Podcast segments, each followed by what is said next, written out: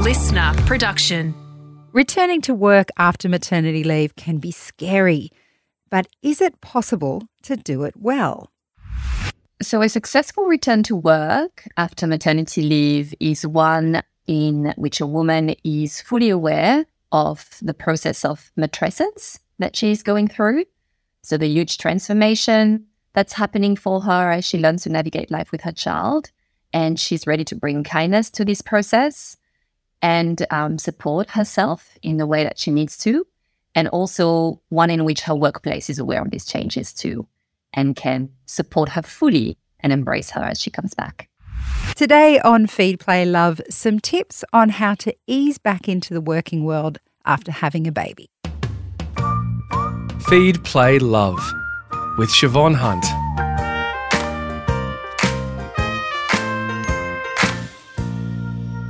I remember going back to work after having my kids, and both times I found it so hard. It was like being separated from part of my body. And then when I was finally in the world of adults, which I had craved, I had nothing to talk about. My next guest is a life coach who helps mums transition back to work, and she has some tips on how to do it well.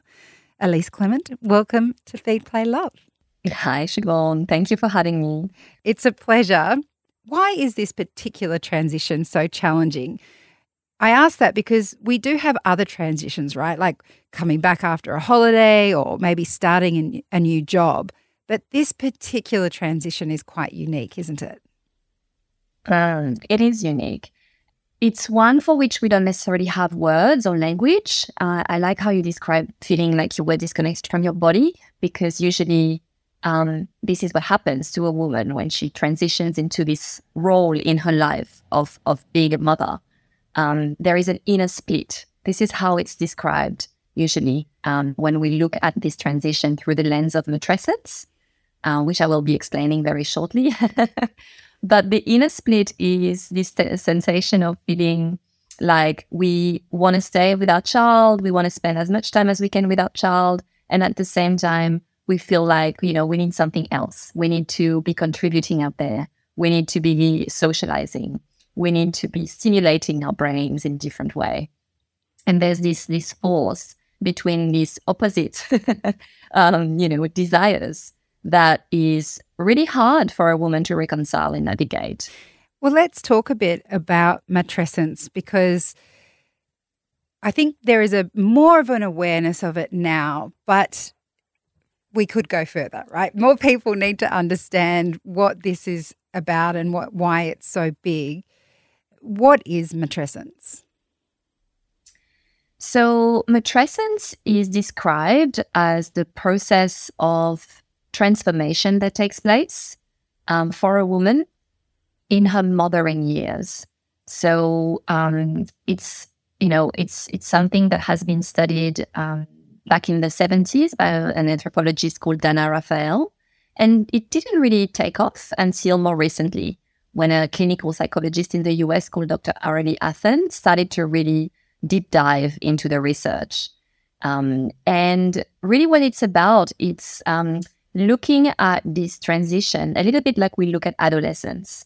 We know that when kids transition into adulthood, they're going through a phase of um, big shifts and changes physically, hormonally, mentally, spiritually. The same happens for a woman. It's, you know, it's not that she steps very naturally into a, a role as a mother because she delivered her baby. it, it's a process that um, takes time and patience and an understanding that her world is going to be turned upside down, most likely. Different experiences because we're all unique and we, you know, have very different external life circumstances as well. But uh, most likely, it's going to change the way she relates to others. It's going to change the way she views herself. It's going to change the way she approaches work, which is, you know, really what is um, our conversation is about today.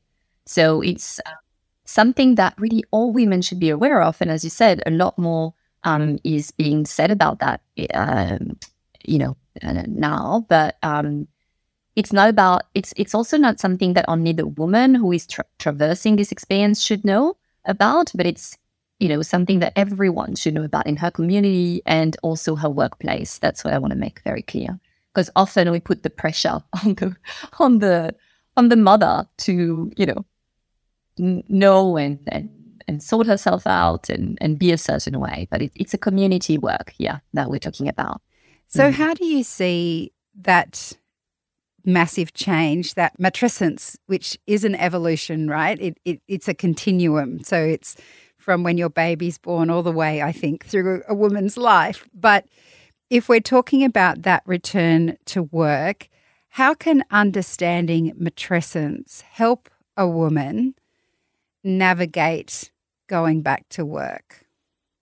The first thing that comes to mind here is understanding matrescence helps us understand that it's a process. And with all process processes, um, we need to find our feet, we need to find our groove. So it takes time. And if we understand that, we're able to normalize our experience a little bit more. So the feelings that I mentioned before of inner split, of being pulled in different directions, of having so many competing priorities that we're not too sure where to start, all of a sudden, all of this becomes normal. We're not the only ones going through that. It's a phase of transition. It's like a new beginning. And the reason why it feels um, very hard often um, for mothers is because they've known themselves in a particular way at work before they left. Often they were overachievers and they were, you know, they were navigating a very different set of priorities. And they go back to work and they have this feeling that they want to um, return to who they were before. Whereas this is not the, the, the, the goal here. The goal is to know ourselves in a different place, in a different role at a different time of our lives. So rediscover ourselves in a way. And this takes time. It's not something that's going to happen just week one or after, you know, um, a month back. And um, so that's that's also the, the first thing to understand. Normalizing the experience is what matrescence helps us do. Bringing kindness to the process, so being really um, kind to ourselves, knowing what support is going to help us navigate through these times. And the other thing I want to point out um, um, is this understanding of the, the good mother. Um, and, and the, the traps that we can fall into if we haven't fully understood that we are navigating also cultural a cultural context where a mother is seen in a particular way or there are lots of like rules around what a mother should be like what she should be doing.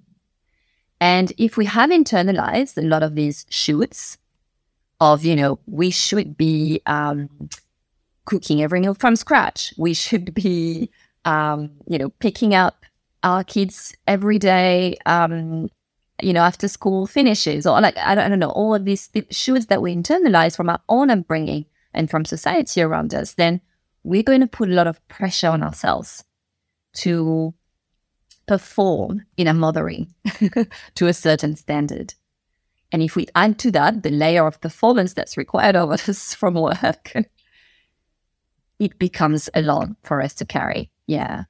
And that idea of the good mother, I feel ties directly into the idea of mother guilt, which was not a concept I was familiar with even when my babies were small. But then I remember a friend who was working with children said, Oh, the mother guilt. I was like, Oh, what does that mean? And boy, do I understand it now. but uh, I do feel that, that that guilt often is more likely to kick in when you have other interests or especially work, because work can take such a huge amount of your time away from the home. So as soon as you start moving away from the home or away from where you feel the good mother needs to be with their child, mother guilt begins. Do you see that link too? Absolutely. Um, and mother guilt is almost a symptom of this um, social context that we're living in.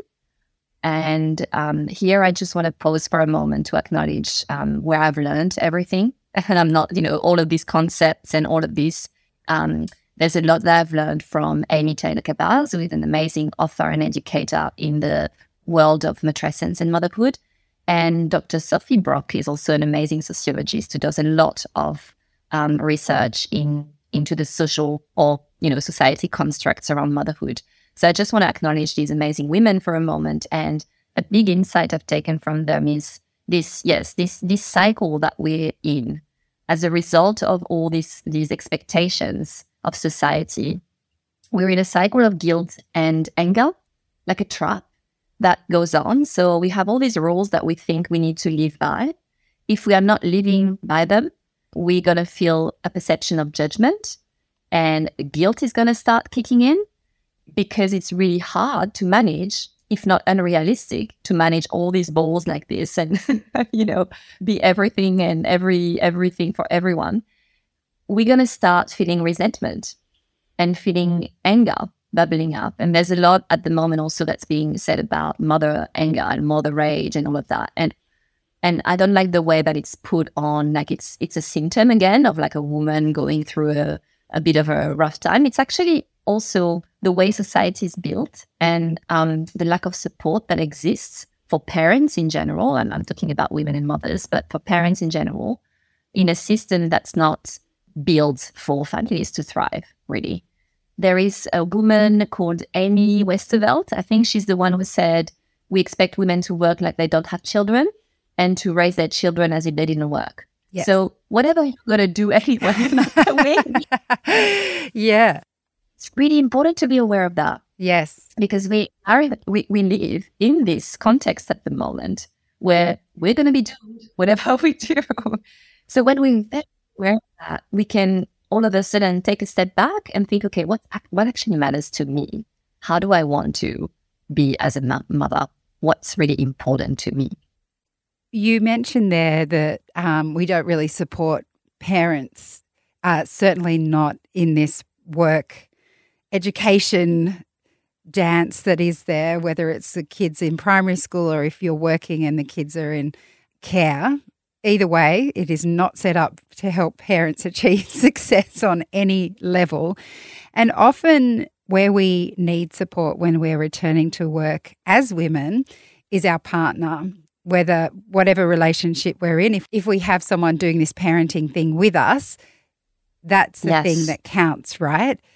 When women are planning to go back to work, what are the sort of conversations they need to be having with their partner so that they can have an easier transition? That's an, a very, very important point because often we can um, fall into gendered roles without even be, I mean, without being conscious about it. and all of a sudden, again, feeling very resentful for the fact that we're carrying a lot of the mental load, as it's, um, you know, called, and wondering how we got there in the first place. So, as much as possible, being able to have a conversation with our partners about what what ultimately would make us feel good about the, the type of partnership we're creating in our family. Again, it's going to look very different um, for, for everyone, but it's about um, there's a, a woman called Eve Rodsky who's written an amazing book called Fair Play. And she talks a lot about that, about making sure that you're aiming for fairness, not necessarily equality, as in dividing tasks 50 50 between, you know, you and your partner, but aiming for fairness, meaning that everyone's really feeling okay about what they are going to be responsible for in the management of the household, let's say. Because often what happens is that by default, women are the ones, or mothers are the ones who are going to be getting the calls from daycare or school, or the ones who are going to make all the doctor's appointments. And who said that it had to be this way, right? And again, um, you know, all time is created equal. So whatever you do in the home matters as much as what you do outside the home when it comes to, you know, division of like tasks and, and, and understanding what goes into raising children and managing a household. So really important to have this really fair and honest conversation with our partners about how do we want this to look like? And what do I need as a mother who is returning to work after, you know, maybe a longer period of time off work to feel really supported and to feel like I can be present to my children, but also to my work in the way that I want. And that also may include support outside of partners, because it's again, let's face it, you know, two people having to face all of the responsibilities of what it takes to manage a household is a is a very big um, ask. So maybe it's grandparents, maybe it is um, other facilities or other types of support that are hired if that's an option. Really brainstorming everything that could make a huge difference in the way we divide and conquer. I don't know why this phrase just came to me, but it's it's about that really. It's about being a little bit more aware of what goes into the the running of a household and and making sure we're aiming for fairness again. Mm. Yeah. I'll never forget at one point in my career, I started working more hours and I was chatting with uh, Maggie Dent, the amazing parenting educator, about it. And I said something and she just looked at me and she said, Chev, you've got to get a cleaner. She, and the way she explained it was, you know, you're in a bath, you've got all these things, and you're putting more things in the bath. And unless you take something out, the bath is going to overflow. She said, so you may be working more hours, and that is great for you, and it's great for your family.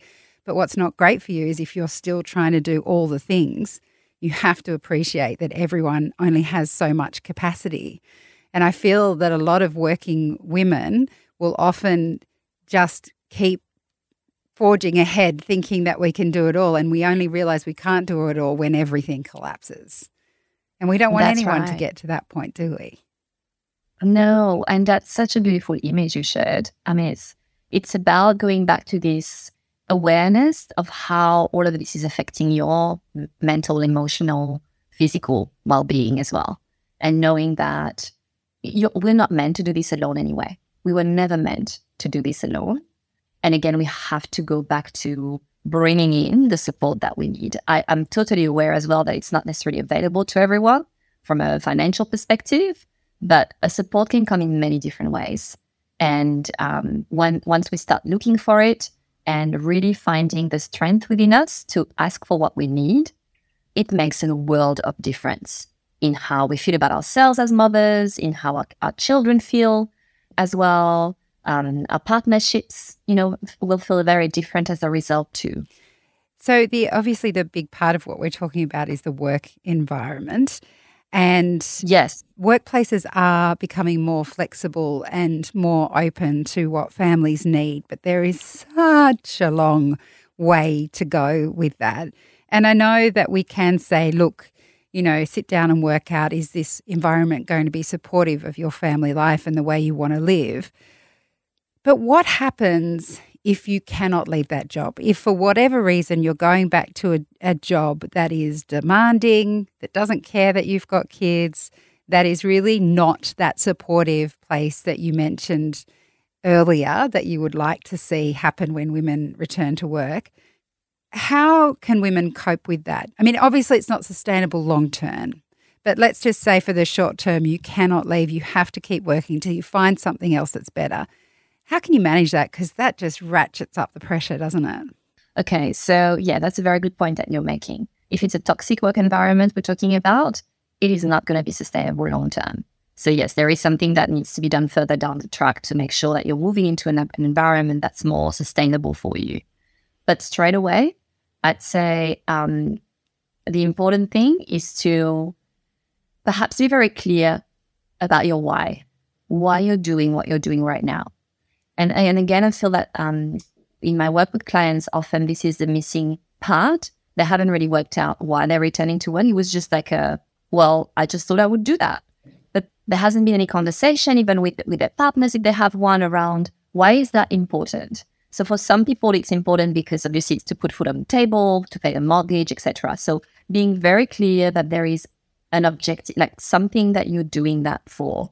You are, you know, supporting and contributing to your family's uh, welfare. So, and, and if that's not the case, and if you do not, do not need to do that, because uh, for a lot of women I work with, it is not necessarily required for them to, to work full time in that capacity. So if that's not the case, are there other ways you can contribute or feel a sense of contribution and meaning and fulfillment without having to go back to a toxic work environment? So that's also questions to ask and and things to you know brainstorm with a partner. Now, if you are there, if you are in, a, in an environment, it's being very clear why you're there, and it's also getting some support outside of you know your workplace. Sometimes it is still possible to have communication or conversations with your boss or with someone in the workplace around how you can structure your work or the, the, the, different things you can work on. Most of the time, also, women are very scared of having these conversations because they're scared of being perceived as being less than. And unfortunately, again, most workplaces nowadays see parents returning from paternity leave as liabilities. They're going to be less committed, they're going to be lazy, blah, blah. So I think it's also trying to uh, have a conversation, very honest conversations about the new strengths that you're bringing. Most of the time, parents are a lot more resilient, they're more creative, they are very sharp and very laser focused on their priorities. Very productive. very productive because they can't fluff around. They can't procrastinate anymore. There's no, no space for that. And often for mothers, there is this whole like bringing this sense of like creating beautiful team cultures, having this empathy and this facility to um, really nurture a team environment. So these are all beautiful new strengths that you're bringing. So if you feel like you can, bringing them out and saying, okay, this is what, you know, what I feel like I'm bringing now as a new mother might be very different from what you were bringing before you were a mother. But once you affirm yourself in that way, it's a whole new, you know, it's a whole new feeling of like, you're not here to be a burden anymore, to be perceived as a burden. You're here because you're bringing new um, strength and new, new gifts to the workplace as a result of having been a mom. So communication. So I'm just going to summarize what I said. Um, knowing why you're going back to work, having a plan long term if it's really toxic of like an exit strategy or something you can do to move into a more supportive environment, having conversations with your your boss and, empl- uh, and employers about um, what you can and can't do, what the new strength that you're bringing, how you've changed. we need to start having these conversations. And um, the third one being support. So, really uh, finding the support, whether it's like a therapist, a coach, or um, someone you trust around you who you can talk to and navigate the emotional, your emotional, mental, and physical well being, really, while you're transitioning back. Elise, there is so much good advice in there. Thank you so much for speaking with me today. It was a pleasure. Thank you so much for having me. And um, yeah, hopefully everyone got the the fact that you know it's a very very hard transition. Doesn't have to be very very hard for everyone, but most of us find it hard. And with all hard transitions, you know, the important thing is to try and bring kindness as much as we can to the process. So being really kind, um, to ourselves, patient, and finding the support that we need where we need it. That's life coach Elise Clement. And if you're interested in learning more about her work, you'll find a link to her website in the notes of this episode.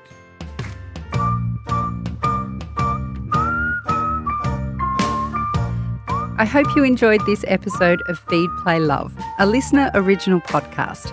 If there's something you'd like to learn more about, email me at feedplaylove at sca.com.au. I'd love to hear from you. For more great kids and parenting podcasts, check out the LiSTNR app and don't forget to follow us. I'm Siobhan Hunt. See you next time.